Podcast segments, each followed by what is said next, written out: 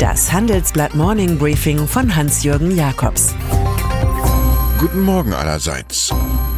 Vom Notnagel zum muskelstarken Retter in der Not.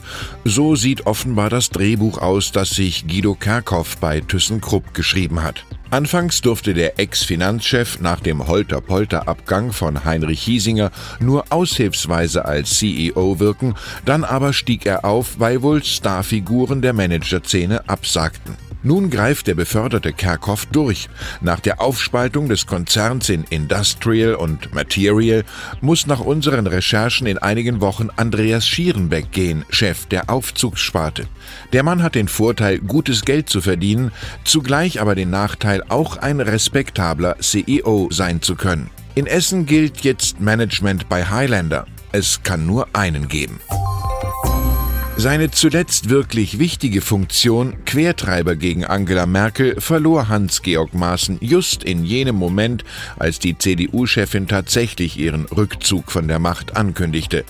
Der Verfassungsschutzpräsident AD hatte seine Schuldigkeit getan, alles im Sinne der Anti-Merkelianer in der Union. Doch seinen fatalen Hang zu Hintertreppenagentengeschichten, linksradikale Kräfte in der SPD, mochte am Ende nicht einmal mehr Horst Seehofer mittragen. Ruhestand.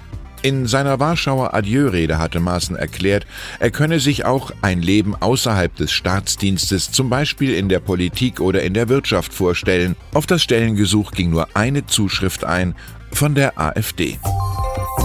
Es sieht ganz so aus, als bliebe es für Annegret Kramp-Karrenbauer AKK nur bei ein paar Monaten Arbeit als Generalsekretärin der CDU. Das ergibt sich aus ihrem Plan, sich im Dezember zur neuen Parteichefin wählen zu lassen. Klappt es mit dem Griff nach der Macht, will die Saarländerin einen Nachfolger vorschlagen. Im Falle einer Niederlage ist sie das Amt jedoch auch los. Wegen ihrer Kandidatur hat AKK bereits avisiert, sich aus den Vorbereitungen für den Hamburger Parteitag zurückzuziehen. Die einstige Ministerpräsidentin turnt derzeit, so viel kann man sagen, ohne Netz am Trapez unter der Zirkuskuppel. Sie hören nun einen Beitrag der Telekom Deutschland GmbH aus der Reihe Thesen zur Digitalisierung. Gesprochen von Hagen Rickmann, Geschäftsführer Geschäftskunden Telekom Deutschland. Radikaler Kundenfokus. Erfolgreiche Digitalisierer richten sich konsequent und radikal auf den Kunden aus. Der Kunde ist der neue CEO. Nicht das Produkt, nicht das Geschäftsmodell, nicht das Vertriebsziel, sondern wirklich das umfassende Verständnis dessen, was der Kunde wirklich will. Ein 360-Grad-Blick auf den Kunden.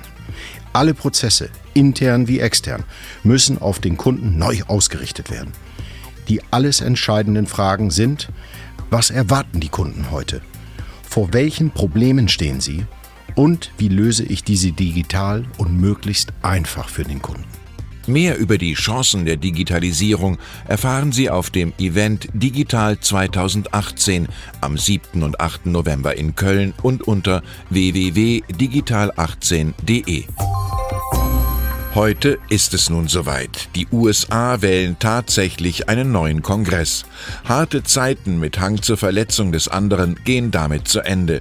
Das zeigte sich noch einmal am Beispiel Donald Trumps. Sein Wahlwerbevideo warnte drastisch vor angeblich kriminellen Einwanderern, worauf NBC, CNN und selbst der ultrakonservative Sender Fox News Distanz suchten. Sie sahen Rassismus und brachten das Filmchen nicht. Dafür echte TV-Bilder von einer Kundgebung Trumps in Florida, bei der die Zuschauermasse brüllt, baut die Mauer.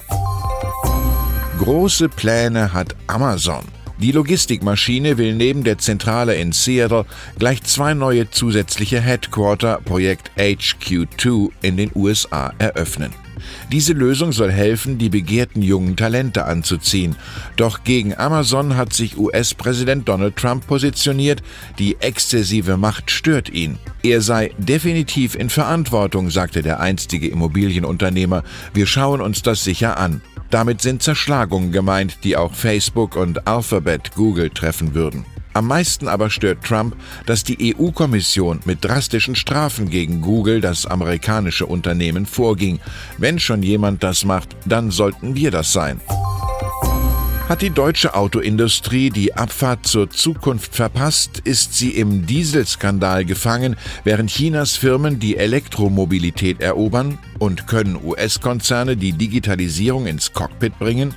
Wie die hiesigen PS-Konzerne international spitze bleiben und nicht auf die Standspur geraten, darüber spricht Chefredakteur Sven Affüppe auf dem Handelsblatt Autogipfel vom 3. bis 5. Dezember in Wolfsburg mit den Chefs von VW, BMW und Daimler.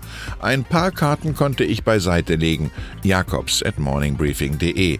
Das Los entscheidet. Und dann ist da noch Tim Berners-Lee, Erfinder des World Wide Web, der vor 25 Jahren das Internet überhaupt erst gesellschaftsfähig gemacht hat. Er fordert nun einen Neustart, also eine neue Kampagne für die geplante Magna Carta für das Netz. Bei der Eröffnung des Web Summit in Lissabon gestern wurde der Brite zur Führungsfigur, einer, der genau analysiert und vor Missbrauch, Desinformation und Kontrollverlust warnt. Der Optimismus sei zu einem gewissen Grad zersprungen, sagte der Computerfachmann. Da hilft Besinnung auf Theodor Fontane. Für ihn ist ein Optimist jemand, der ein Dutzend Austern bestellt in der Hoffnung, sie mit der Perle, die er findet, auch bezahlen zu können. Ich wünsche Ihnen einen optimistischen Start in den Tag. Es grüßt Sie herzlich Hans-Jürgen Jakobs.